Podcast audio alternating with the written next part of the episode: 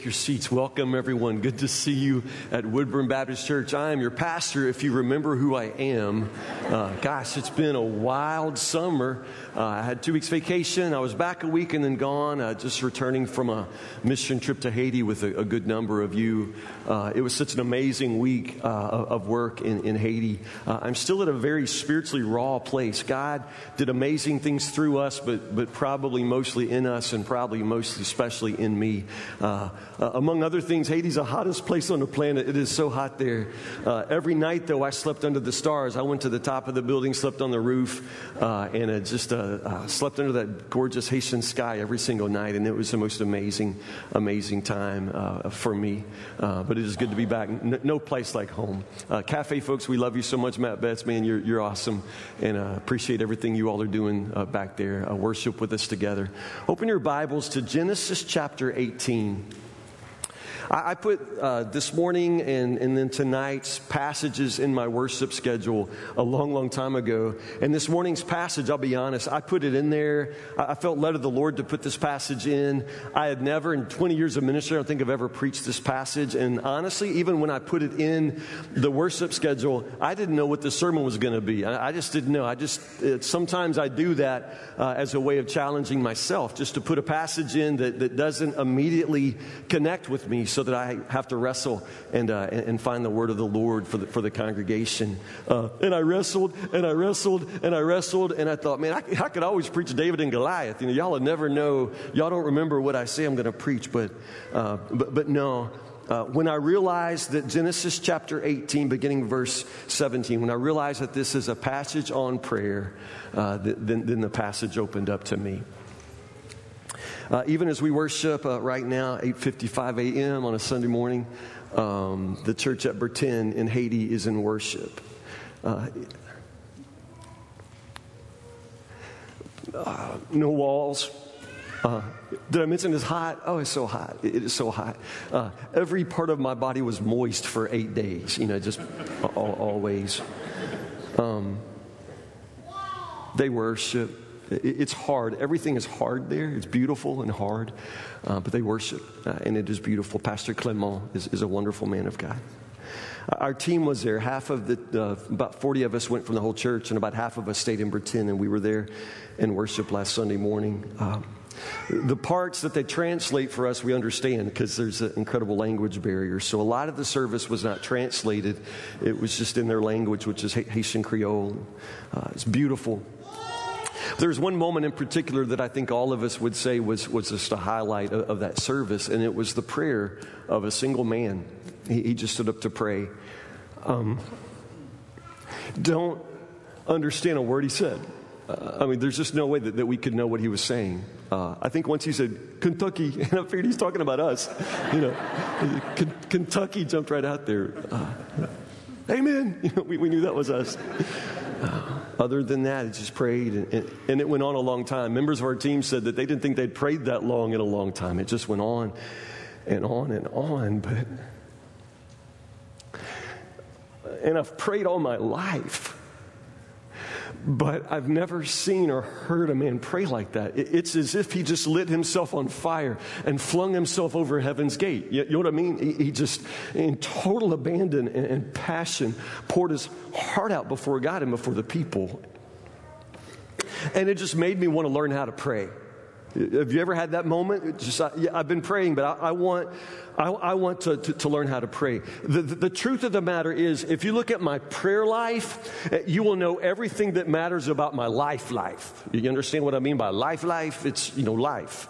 If you look at my prayer life, and if I can look at your prayer life, I could probably learn everything there is to know about your life. I will learn what matters. I will know your heart. If you're married and you've never really heard your spouse's praying voice, you don't know that woman, and there's something missing in your marriage. Understand? There is power in prayer. And if you listen to the sound of a person's praying voice, you will know something different about that person. You'll know probably everything that matters about their life. So let's talk about prayer this morning from this particular passage. This is one of the greatest prayers in all of Scripture, if you can learn to accept that. Prayer essentially is a two-way conversation with God. Let's just get that straight. It's a two-way conversation with God. He speaks, we listen. We speak, he listens. It's two-way.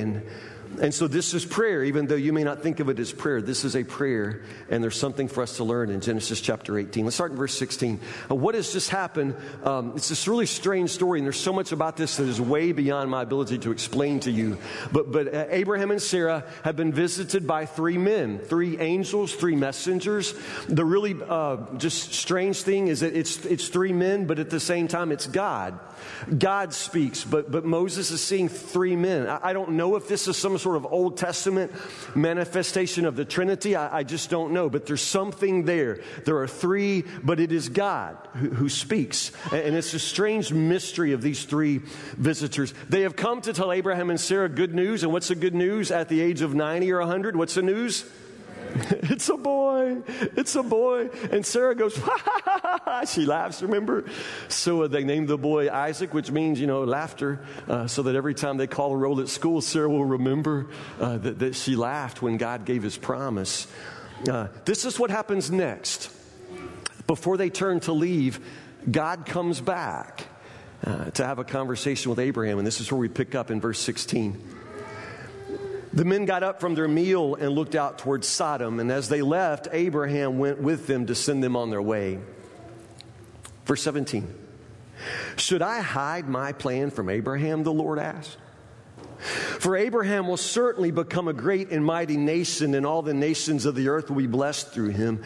I have singled him out so that he will direct his sons and their families to keep the way of the Lord by doing what is right and just. Then I will do for Abraham all that I have promised. So the Lord told Abraham, I have heard a great outcry from Sodom and Gomorrah because their sin is so flagrant. I'm going down to see if their actions are as wicked as I have heard, and if not, I want to know. The other men turned and headed towards Sodom, but the Lord remained with Abraham. See, I don't understand the three men, the two, the one. It's the Lord. It's amazing. Abraham approached the Lord and said, will you sweep away both the righteous and the wicked? Suppose you find 50 righteous people living there in the city. Will you sweep it away and not spare it for their sakes? Surely you wouldn't do such a thing, destroying the righteous along with the wicked. Well, why?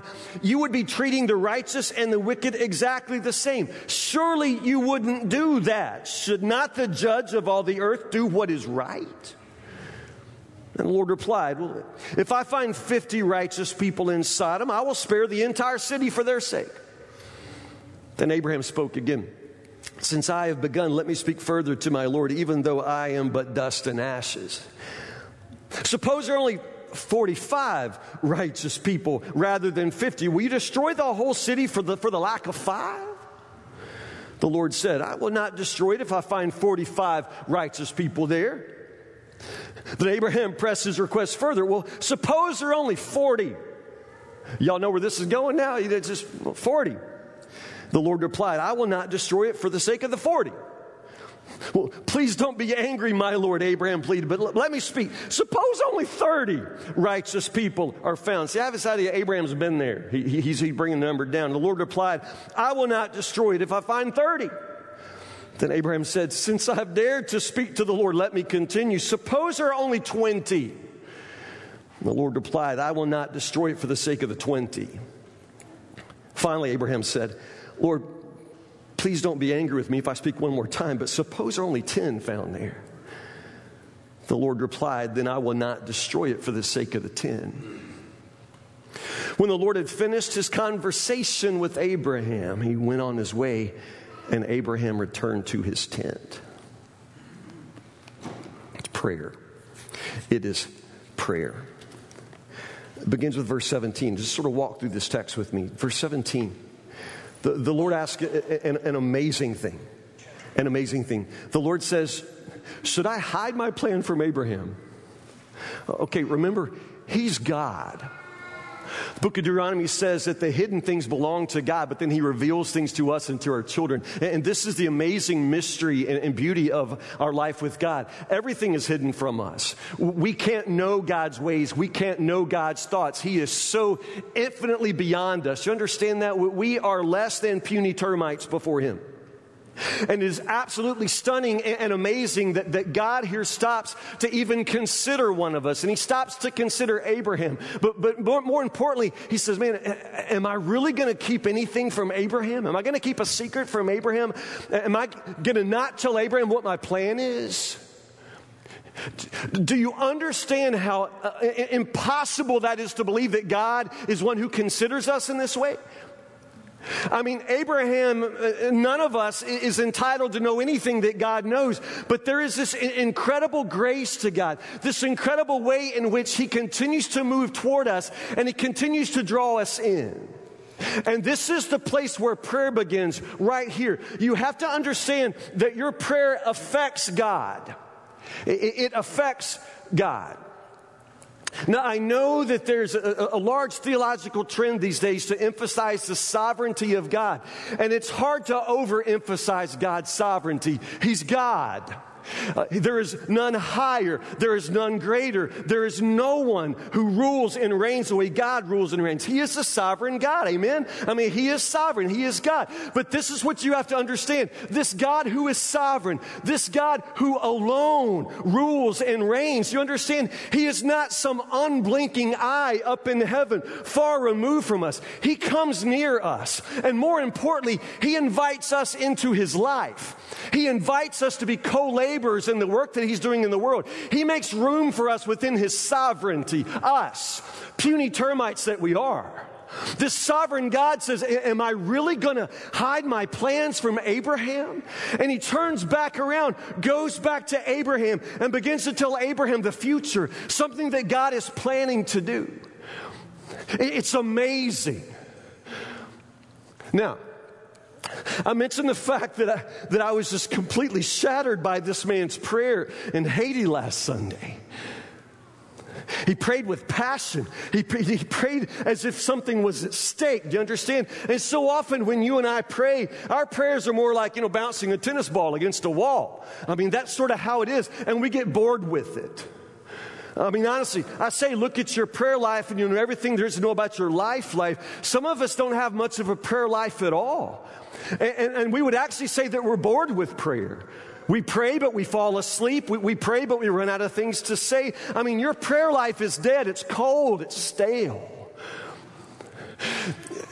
You don't have the foggiest idea what prayer is. I don't either. It's a two-way conversation with a God who invites us in, who makes room for us, a God who's going to tell us his secrets, a God who wants us to know his thoughts and ways, even though his thoughts and ways are beyond us, a God who wants to invite us into his life. You see, this is why your prayers are so small. You think that prayer is about inviting God into your life. Prayer is about God's inviting you into his life. Understand? And your life compared to God's life, no wonder you're bored. You don't have anything to offer him. Your life is no grand adventure. Do you really think he wants to pile up on the couch with you and watch The Bachelorette? No, it's not about asking God to come share your life. God is inviting you to come and share his life. You're not going to sleep through that. A conversation with this God is not like bouncing a tennis ball against the wall. Do you understand? And this is a very different kind of prayer because Abraham knows God. He talks to God as a friend with a friend. And God reveals things to him. God invites Abraham in. Should I hide my plan from Abraham, the Lord asked? So the Lord told Abraham, I'm in verse 21. You probably should look at this with me because in a minute this is going to get alarming to you. So the Lord told Abraham, I've heard a great outcry from Sodom and Gomorrah because their sin is so flagrant. Okay, what are you going to do with verse 21, y'all? What are you going to do with this verse? I'm going down to see if their actions are as wicked as I've heard. If not, I want to know. Okay, let that sink in. I've been hearing some things about Sodom and Gomorrah. I'm going to go down there and find out for myself. Because if it's not as bad as I've heard, I need to know. Okay, who's speaking there? That's God. I thought he knew everything. What are you going to do with this verse? I've heard about Sodom and Gomorrah. I've heard some awful things about Sodom and Gomorrah. I'm going to have to go down there. Find out if it's as bad as everybody's saying. Because if it's that bad, I need to know. Okay, that's God, y'all. What does he not know? Does he really need a road trip and a windshield tour of Sodom and Gomorrah to know something about Sodom and Gomorrah? Is there anything he does not know? Okay, so what are you going to do with that verse? What are you going to do with God saying, I'm going to go down there. I'm going to see. I'm going to be present there. If you're thinking, I'm going to tell you what to do with verse 21, I got no idea what you're going to do with verse 21. I mean, it's... I do not believe that God has to go down there to know what's going on in Sodom and Gomorrah. I don't believe that God has to go down there. But the fact that he does go is amazing. Do you understand? I don't think he has to go. But the fact that he does go. We pray as if God is this God who does not care. As if God is this divine watchmaker who created the universe, wound it up like a clock, and then just left it to wind down. And that's not God.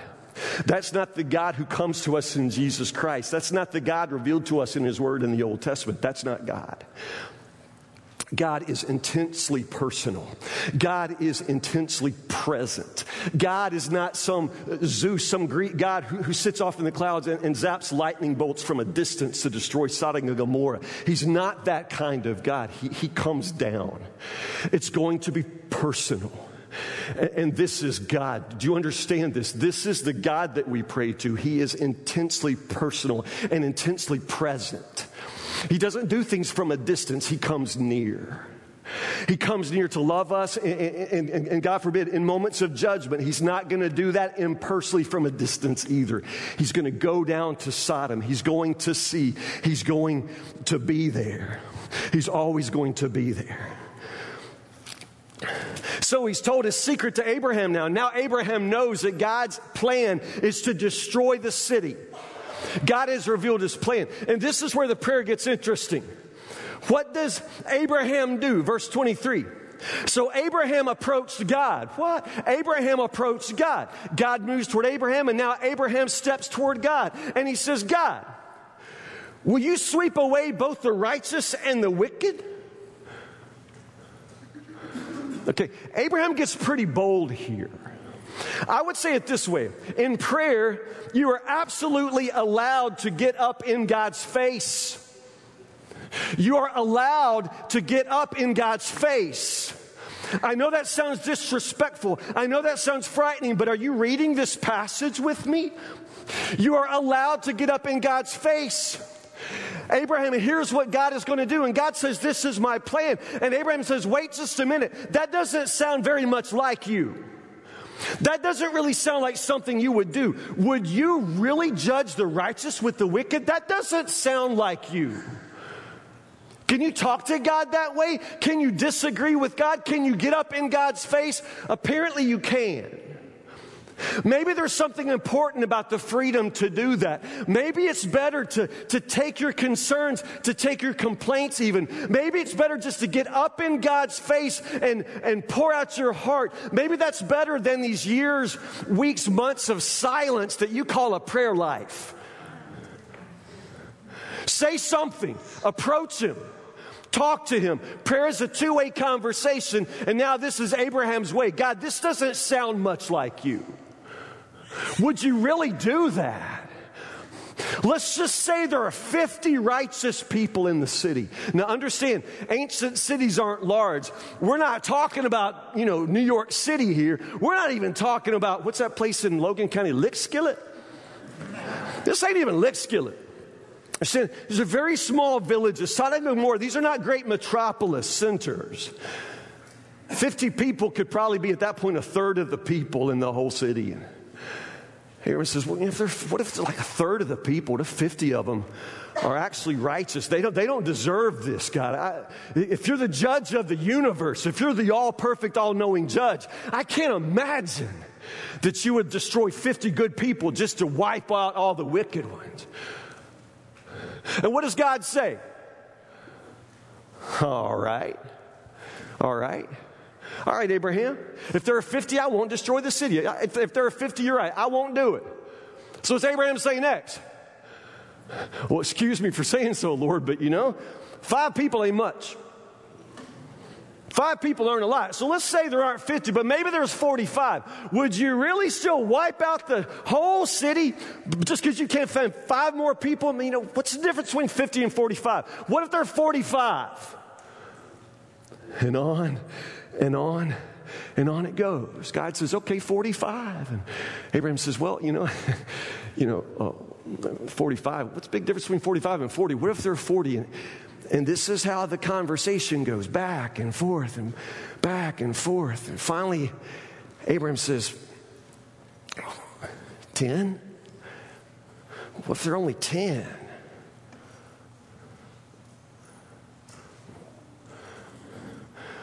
Why does he pray like this?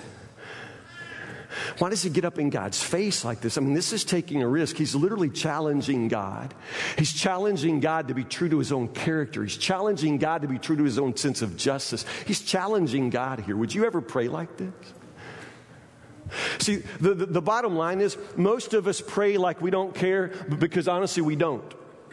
We don't care much. We don't care much about anything. We care mostly about ourselves. So our prayers are very, very self-centered. God help me. God bless me. God heal me. But understand, Abraham is up in God's face in this way, taking a great risk, staring into God's holiness and challenging that. That takes a lot of guts, but it's not a selfish prayer. This is what we call intercession. He's praying for other people. He's standing in the gap for other people. And for Abraham, there is much at stake here. There is much at stake. There are people, their lives at stake, eternal souls at stake here. And for Abraham, that matters a great deal. There's everything at stake here. See, the problem is most of us pray, and honestly for us, there's just not much at stake. I mean, we're praying for small things. We're praying for ourselves. We're praying for things that honestly, if God answers, and God always answers, we forget what we prayed for. We pray like we don't care much because we don't care much. Let's be honest.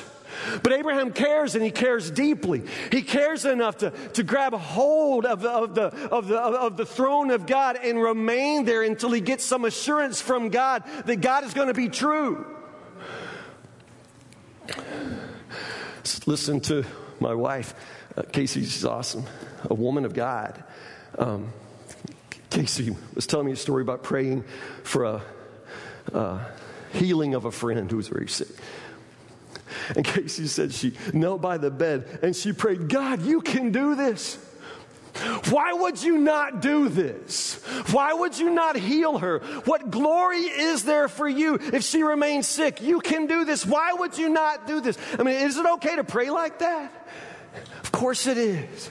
So why don't we pray like that? Why don't we pray like there's something at stake? Why don't we challenge God to be God? God, you can do all things, so why don't you do this? God, you love the world and you care for the world. Lord, you love the poor, so why are the people in Haiti suffering so? God, you must do something for the people of Haiti. You have to help the people of Haiti, God. You can't be true to your justice. You can't be true to your love if those people continue to suffer. You understand? You can pray like that. Challenge God to be God, to be true to his character. This is how Abraham prays.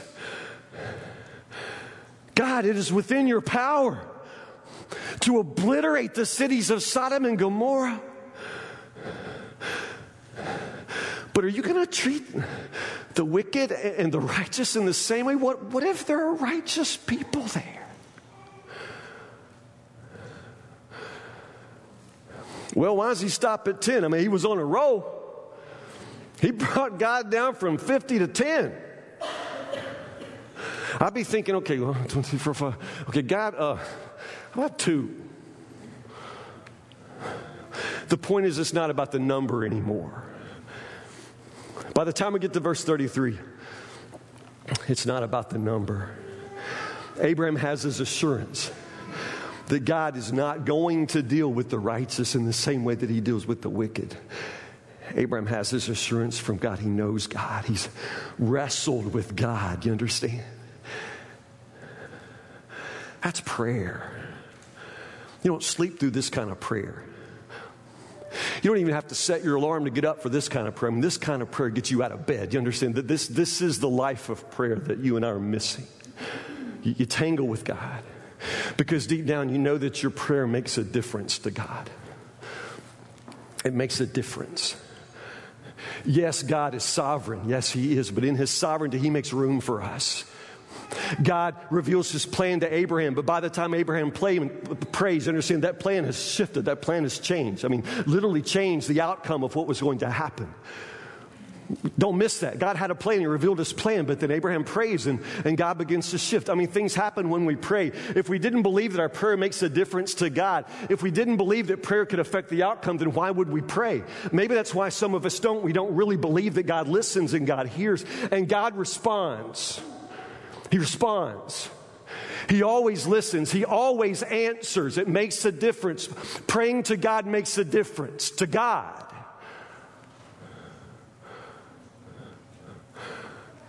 Well, I say that, but y'all know what happened to Sodom and Gomorrah, right? Yeah. Y'all know how that turns out. We'll talk about tonight, by the way, chapter 19. Sodom and Gomorrah get destroyed anyway. Look over chapter 19. Turn in your Bibles. Look at chapter 19, verse 27. We'll skip the part we'll do tonight. We'll come back to this right now, but look at this. There's something really heartbreaking about this verse because I feel like I've stood here. Abraham got up early that morning and hurried out to the place where he had stood in the Lord's presence. He went back to that very place, that place where he felt like he had God's promise, that place where he had prayed and wrestled with God, that place where he got the assurance that God would not deal with the righteous and the wicked. In verse 28, he looked out across the plain towards Sodom and Gomorrah and watched as columns of smoke rose from the cities like smoke from a furnace.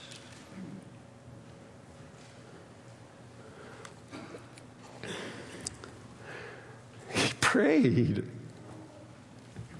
He challenged God. He poured his heart out. He risked everything for praying for Sodom and Gomorrah. He goes out the next morning to the very place where he had met with God, the very place where he got the promise from God, and he looks out and he just sees the smoke. It was prayer for nothing. I said prayer makes a difference. It didn't make a difference to Sodom and Gomorrah. Abraham didn't get exactly what he prayed for. Have you ever done that? You pray and you believe and you really think that you've got assurance from God, but the next day you look out and you just see the column of smoke rising from your life. I mean, still, somehow it's all still gone.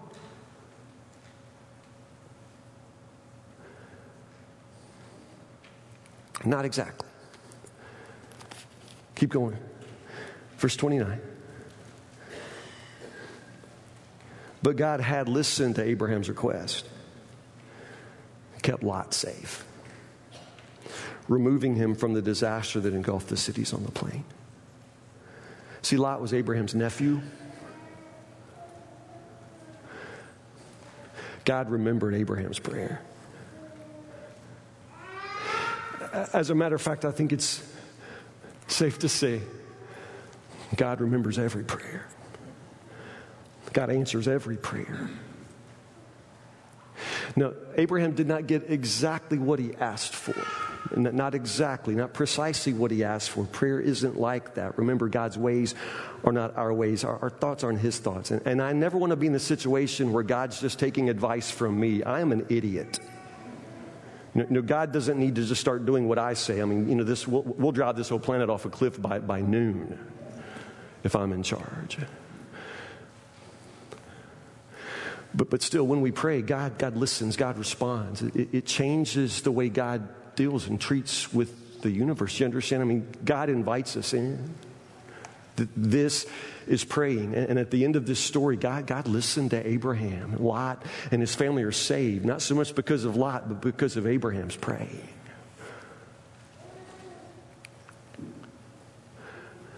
So you understand that when you pray, God listens. God really listens. And when you pray, the very outcome of things can be changed, but because of your prayers. God listens to our prayers. James chapter 5, verse 16 says this. Say the word earnest. I think the King James word is fervent. It means warm-hearted, warm-blooded, passionate. The warm-blooded, passionate prayer of a righteous person has great, say the word, power and produces wonderful results. I mean, it's results, y'all. Things happen when we pray earnestly. I mean, warm-blooded, full-throated kind of praying. Not the sort of, now I'll lay me down to sleep kinds of prayers that you fall asleep in. No, it's the earnest prayer. Notice that the Bible nowhere praises, prayers that have beautiful language. It's not the poetry of your prayer. And as a matter of fact, sometimes our theology, our understanding of God can be shallow. And sometimes we pray shallow prayers, but nowhere is the theology of your prayer praise or does it give your prayer a boost? There's nothing like that. Not even the frequency of prayers. Like if you pray all the time, that helps. No. The thing that is prized here is earnestness, fervency, passion. In other words, you pray like something's at stake because it is. You pray like you care because you do. The earnest prayer of a righteous person has great power and produces wonderful results. And here we go. Elijah. Elijah was as human as we are. What? I mean, nobody in Sunday school lessons is as human as we are. Right. I mean, Elijah had to be superhuman. No, this is what the Bible says. These are all just people. Abraham's just a guy. Elijah, these are just people. They're as human as you and I are. As human as we are. And yet when he prayed, say the word earnestly, when he prayed earnestly that no rain would fall, none fell for 3.5 years. Then when he prayed again, the sky sent down rain. What's the key word there? Earnestly, passionately. He prayed with all his heart. He prayed because he wanted to get a hold of God. He grabbed a hold of God and would not turn loose. This is what prayer is. So I'm telling you, last Sunday morning, this man in Haiti, by his prayer, he lit himself on fire and heaved himself over the gate of heaven and managed to take all of us with him. The earnest prayer of a righteous man. It availeth much, the King James says. I don't know anything about your prayer life, but if I could know about your prayer life, I could probably tell you everything else there is to know about your life. Because if you're a believer, Scripture says that your real life, your life, is hidden with Christ in God. It's hidden with Christ. So as it turns out, there's no distinction between your prayer life and your life. Once you have tangled up with this God, praying is your life. Praying is life. So pray with me.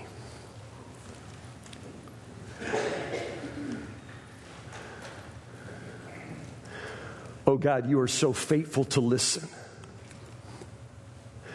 And we are so unfaithful to pray. The Bible tells us to pray without ever stopping because you listen without ever stopping, Lord, but yet we pray in fits and starts, Lord. We pray as if it doesn't matter. We pray as if we don't care. We pray as if you don't care. We pray as if we'll pray and nothing will happen, Lord, because honestly, some of us really believe that nothing's going to happen. We just pray. Don't believe. Lord God, would you show yourself to us today? Would you give us a fresh picture of who you are and how you lean in, Lord, how you come down to where we are so that you can be with us? You are not some faraway God who's got his mind all made up. You're not some faraway God who lives his life with no room for us in it, Lord. You make room. You make room. You create a space for us. And Lord, we step into that space through prayer and we begin to live our life, Lord, as a part of your life, Lord. You invite us in because of Christ. You ask us to come boldly, to pray with daring, Lord. And I ask you to rescue us, Lord, from the cold, dead prayers that make up our lives. Help us to pray, Lord, because you are powerful. Help us to pray, Lord, because you are good. Help us to pray, Lord, because you listen. Help us to pray, Lord, because you delight in revealing your plans to us. You delight in revealing your affections for us. You delight, Lord, in this simple act of leaning toward us and having us approach you because of Jesus. I don't know why we don't pray. I don't know why we forget. But Lord Jesus, today by your grace, by the blood of Jesus, I pray that with prayer we would light ourselves on fire and fling ourselves over heaven's gate that we might burn in your presence.